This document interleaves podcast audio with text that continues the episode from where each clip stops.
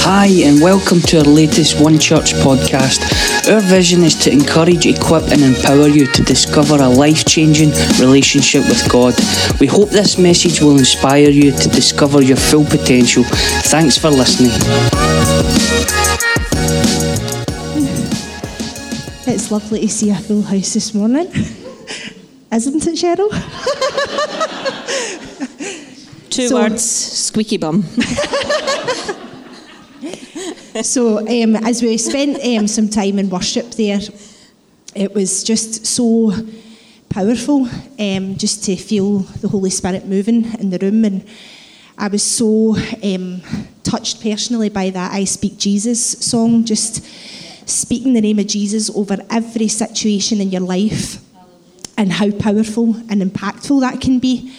So it's my absolute privilege this morning to be um, interviewing this beautiful woman who has um, a story to tell, and we know about the power of testimony and about the power of sharing the work that God does in our lives. And we just really pray this morning that there's open hearts and expectant minds, and that people take something from Cheryl's story this morning um, because she's got a powerful one to tell, and I'm excited. So we just get started, Cheryl. So, first of all, Cheryl, I think it's important um, just to, if you give us a wee insight into who you are and a wee bit about your background. Absolutely. So, I suppose for those who don't know me, um, my name's Cheryl, um, and I've been coming to One Church for the last four years. Um, it was about the beginning of 2018, um, and me and my husband Richard, who was brought up in church, um, started coming along with our daughter Gracie. Previous to that, I was raised Catholic, um, and then from about the age of 12, started studying with um, Jehovah Witnesses. So did that from about the age of 12 till I was 16, and got to the typical teenage years and decided, no, this isn't for me. I want to do my own thing. Um, and then yeah, sort of fell away, I suppose. Um, and then from that age, didn't really go to church, didn't have any sort of faith. Um, and as I said, it wasn't until Faye um, and Malky offered to continually take Gracie to Sunday school and invite us along to church that, unbeknown to me and Richard, there was a lot of prayers um, being asked to get us to that place, and, and we did. Amazing, isn't it amazing though that, you, that you've got constantly got people standing in the gap for you and praying you in whether you want to be there or not. I love that. Well done, Faye and Malky and the rest of the, the rest of the family.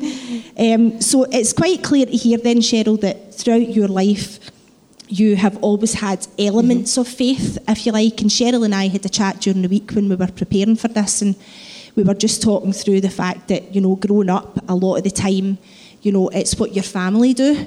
And so you just get involved through what your family are, are getting involved in. So you obviously spoke about, you know, being brought up Catholic and then moving in to Jehovah's Witness. Yep. Um, what made you decide to come to church and experience a relationship with God for yourself? And what impact do you feel that's had over the last four years? As I say, I think it, it was a sort of gradual experience. I think from the periods of time just coming on the odd occasion to begin with, and I've probably shared this before, but when I first came to church with Richard, that was he didn't know any better, but to see kind of people worshipping and I suppose the Holy Spirit, I was a wee bit um, like jings, what was going on in here? These people are, are nuts. When there was kind of people declaring out God's name and hands up and stuff, I had never experienced that before, so that was all very new to me. Um, but to Richard, he was just like, "Oh, this is just church. This is just what what happens here." Um, so yeah, it was a gradual thing. Um, I think it was when we had Gracie, and I don't know if something ignites in you, but there's a, a feeling of I really want to have a faith for my kids, and I, I just want to do well by them, and that's what where I think it was a kind of a yearning of what does that look like, um, and I suppose by the time that eh, Gracie was aged two or three, she was probably coming to church a, a lot more than, than what we were. Um, and it was just through that encouragement that we came in.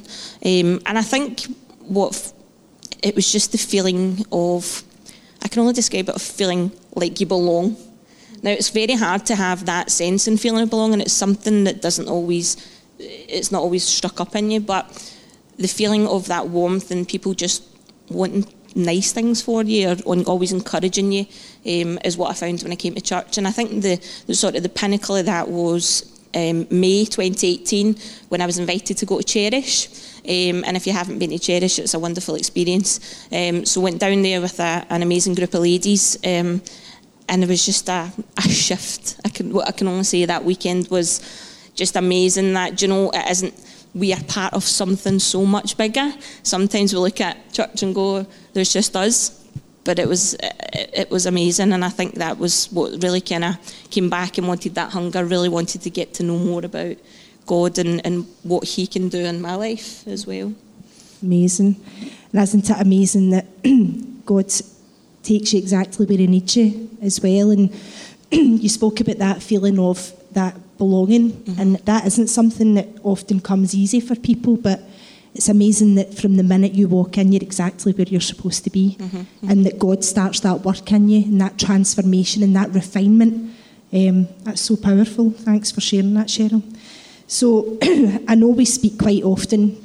We had a good chat, didn't we, on Thursday night? And uh, we speak quite often about, you know, when life's going great, it's brilliant, isn't it? You know, and and it's very easy to give God all the thanks and all the glory. And, mm. and sometimes we have major events that happen in our life that can be real traumatic.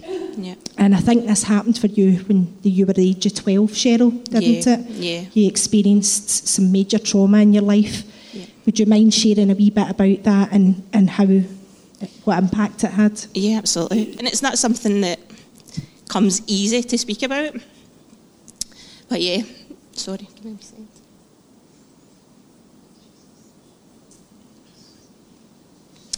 Um, so in 1999, unfortunately, I lost my father and my sister both through addiction. Well, not both through addiction. Well, yeah. My dad was an alcoholic, um, albeit my mum and dad had split up. Um, but we, he was still very active in our lives and stuff. But there was a, a, a deterioration that you could see over the years. Now, looking back, I was quite young, didn't really understand what was going on. Um, but there was a gradual, I suppose you could see over a period of time that my dad, at the age of 40, probably looked about 80, but it was just the impact of kind of the, the lifestyle that he'd led and, and through addiction to alcohol. Um, and so, yeah, he died in March 1999, um, and then unfortunately on at Christmas, so my sister had went to a house party. Um, and I suppose we'll never know the extent to kind of what happened, but she was given methadone at 15 years of age, um, and unfortunately, um, it killed her. So yes, she was found um, in the early hours in the morning on Boxing Day, um, which I suppose was at the time it, it was devastating. Like my world fell apart just because we were so close. There was only two years between us. Um, but yeah, so that was really tough, a really tough period of time. Um, and it's not, I don't think, until you get older that you truly realise the impact that that has on your life. Um, and it becomes easy to talk about over time because we're, we're 20, 20 odd years on, but there's still a place in my heart that nobody will ever, that will never be filled, and there is a big gap that where I truly do miss them. But I could see, looking back, how my the way I did things changed. I became very obsessive. My, um, my mum had I had a little brother and a little sister, so my little brother was um, three at the time when Carrie passed away.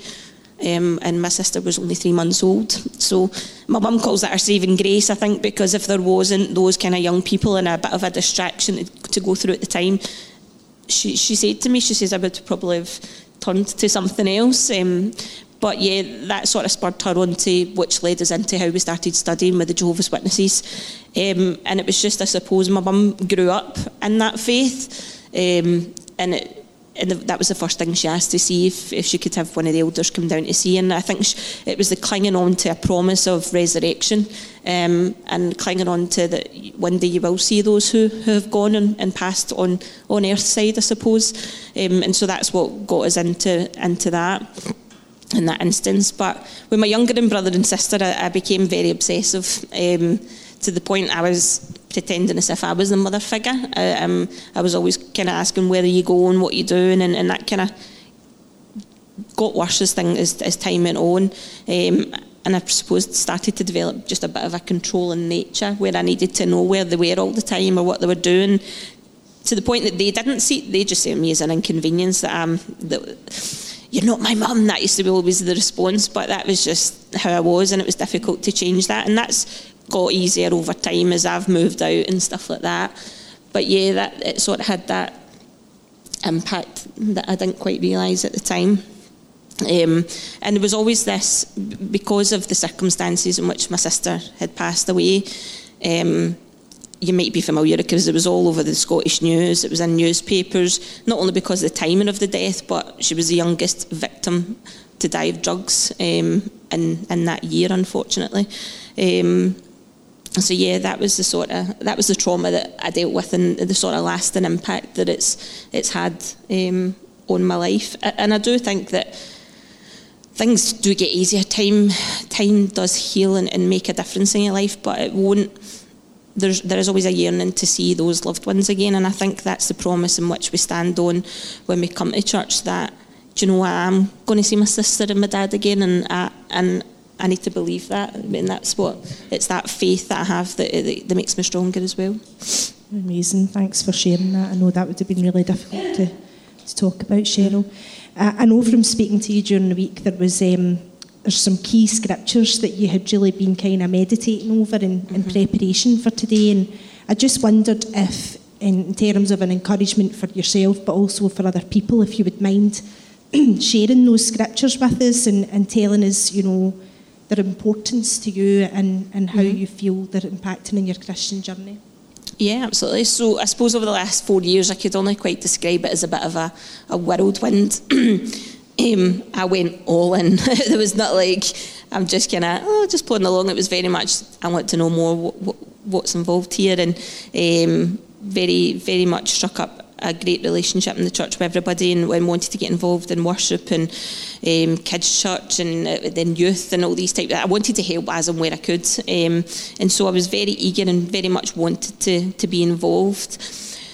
And I suppose over that time, I started to kind of re- um, look at myself and go, I, am, I, am I a Christian? Am I am I proactively doing what I need to be doing every day? And I sort of think you, there's a perception that there's a, a mould that you have to fit into as a Christian, that we're all perfect and that, that we do things or don't do things that, that are wrong necessarily and that you come to church and yeah, you try and do the best that you can do and, and, and leave and try and lead a, a really godly life every day, but realising that actually you're not perfect and that was a real struggle for me over the last few years coming in is you don't fit into a mould, you are who you are, and God meets you where you are, and that's what I take great comfort in um, every single day. As a, through our conversations, it was I wake up and I pray for wisdom and guidance and God's grace and God's forgiveness because there might have been things that I've done that, that I'm, I'm not happy about and I do want to change and I try a wee bit harder every day. Um, so yeah, there is a few scriptures that I suppose have resonated with me in that time, and one of them is. Um, Romans 3.23, you might be familiar with this, um, where he talks about, um, for all have sinned and fall short of the glory of God. And, and it's, it's thinking that, you know, we are all in this together, but when there's when there's multitudes of you, it helps to make a difference because we're here to help build one another up, and, and that's truly what we're here to do. And so, if any bit of encouragement I can give is speak to the people that don't think that oh they're perfect and they don't fall short. It's like speak to each other, encourage one another because we need it absolutely every single day. Um, and so that that was the biggest thing for me. And, and similar to that, um, the scripture in um, Lamentations, which I thought was that I read all the time. And it says, Because of the Lord's great love, we are not consumed, for his compassions never fail. They are new every morning. Great is your faithfulness. I say to myself, The Lord is my portion, therefore I will wait for him. And that is for me is like, do you know, there is a renewing every single day that God's there when you go to sleep at night, but God's also there first thing in the morning. And in that praying that over your life every single day, I think is what has helped me on my journey in Christian uh, uh, to be a Christian, um, and that it's not easy, but to not give yourself a hard time because you might feel like that, but definitely speak to somebody, ask for prayer, um, because that's what we're all here to help build one another up. Yeah, amazing. Thank you so much. And those scriptures are so encouraging. And I know we had spoke heavily about God's grace being sufficient and about, mm-hmm. you know, that you wake up in the morning, but He has love, His peace, His comfort, His joy still the same every day. There's that re- refreshment that you can take from it. And I think I just found that so powerful when I was speaking to Cheryl on Thursday night that, you know, there is this element of I'm too broken to go to church. You know, I'm unfixable. And there's never a situation where you're too broken or, or you know, come as you are and meet you as you are. And I think that's mm-hmm. just so powerful. You know, the fact that you got up every day and that you already know that you're not perfect, but you pray that over yourself every day and that God meets you exactly where, where you are. And I just, mm. I think that's so encouraging and, and so powerful. And I think especially when you've went through massive um, things in your life as well, whenever you can get up and, and pray that over yourself, I think that's so encouraging. Yeah. Thanks so much for sharing that. I think even when we were talking about going through that period of dealing with when I first came to church as well, we did a Keys to Freedom. Um, and that that was tough. It's not an easy it's not an easy course to do, but the feeling of they literally talk about chains being broken is is definitely what happens, and you do feel that sense of peace and comfort to be able to let things go. Because I've carried about for a very long time unhealed hurts through loss or anger because I developed a real anger for people who who like for, for instance if I thought about my dad like at the time absolutely my father passed away and it was it was sad and it was a hard time. But then I started to develop an anger of he did that to himself. Like that's his fault and and I lost my compassion for people who were going through a difficult time. And similar to that with people who were going through addiction my sister wasn't addiction she just so happened to be in association with someone whose brother was an addict and, and that's and that's what happened. And unfortunately that that's the way that the card was dealt. But I, I built up a really hate, a real hatred and I really struggled to relate to people who are in that position. But actually since I've came to church and since I've done the Keys to Freedom's course it's like my heart melted and I became full of God's grace because actually I, I, it's my job as a Christian to love everybody, regardless of who or what they are. Um, and so that, that again was also a changing point in my life where I, I don't feel that way anymore. Actually, I have compassion and I have grace for them and I want to help them. Whereas before it, I would have been disgusted. And, and that's I'm, I'm not I'm ashamed to be able to, to say that, that that's how I was, but that is truly how I was. Um, but that, I suppose, isn't the case anymore. And I think the Keys to Freedom course really helped that to deal with those kind of unhealed hurts as well. We spoke about that, didn't we? About um, we speak quite often about getting to the root of a problem and about how um, things that are left to fester are basically festering inside and they're taking away, mm-hmm. stealing your joy almost. Absolutely. And we spoke about really praying and getting to the root of the problem and and asking for God to transform us mm-hmm. almost and to deal with those those roots and hurts and um, anything that's holding us back really yep. from from fulfilling what God has got planned for our lives, which um, is just amazing to see the transformation in your life. And I'm, I'm, you know I'm blessed to have been a small part of that that journey with you, Cheryl. And um, I just want to thank you this morning for um, being vulnerable um, sometimes when we're most vulnerable, it's the scariest place in the world to be. But um, mm-hmm. I'm sure you'll have encouraged a lot of people from that small, a small segment of your story, um, because we don't have enough time to delve right in. But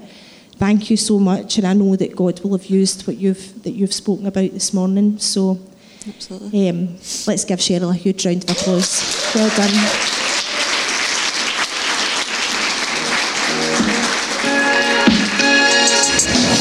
Hey, thanks for taking the time to listen in. We pray this message has been an encouragement wherever it finds you. If you have found it helpful, why not share it with someone or leave a comment? To find out more and stay connected, you can follow us at One Church Scotland through Facebook, Instagram, and YouTube. Take care and have a great week.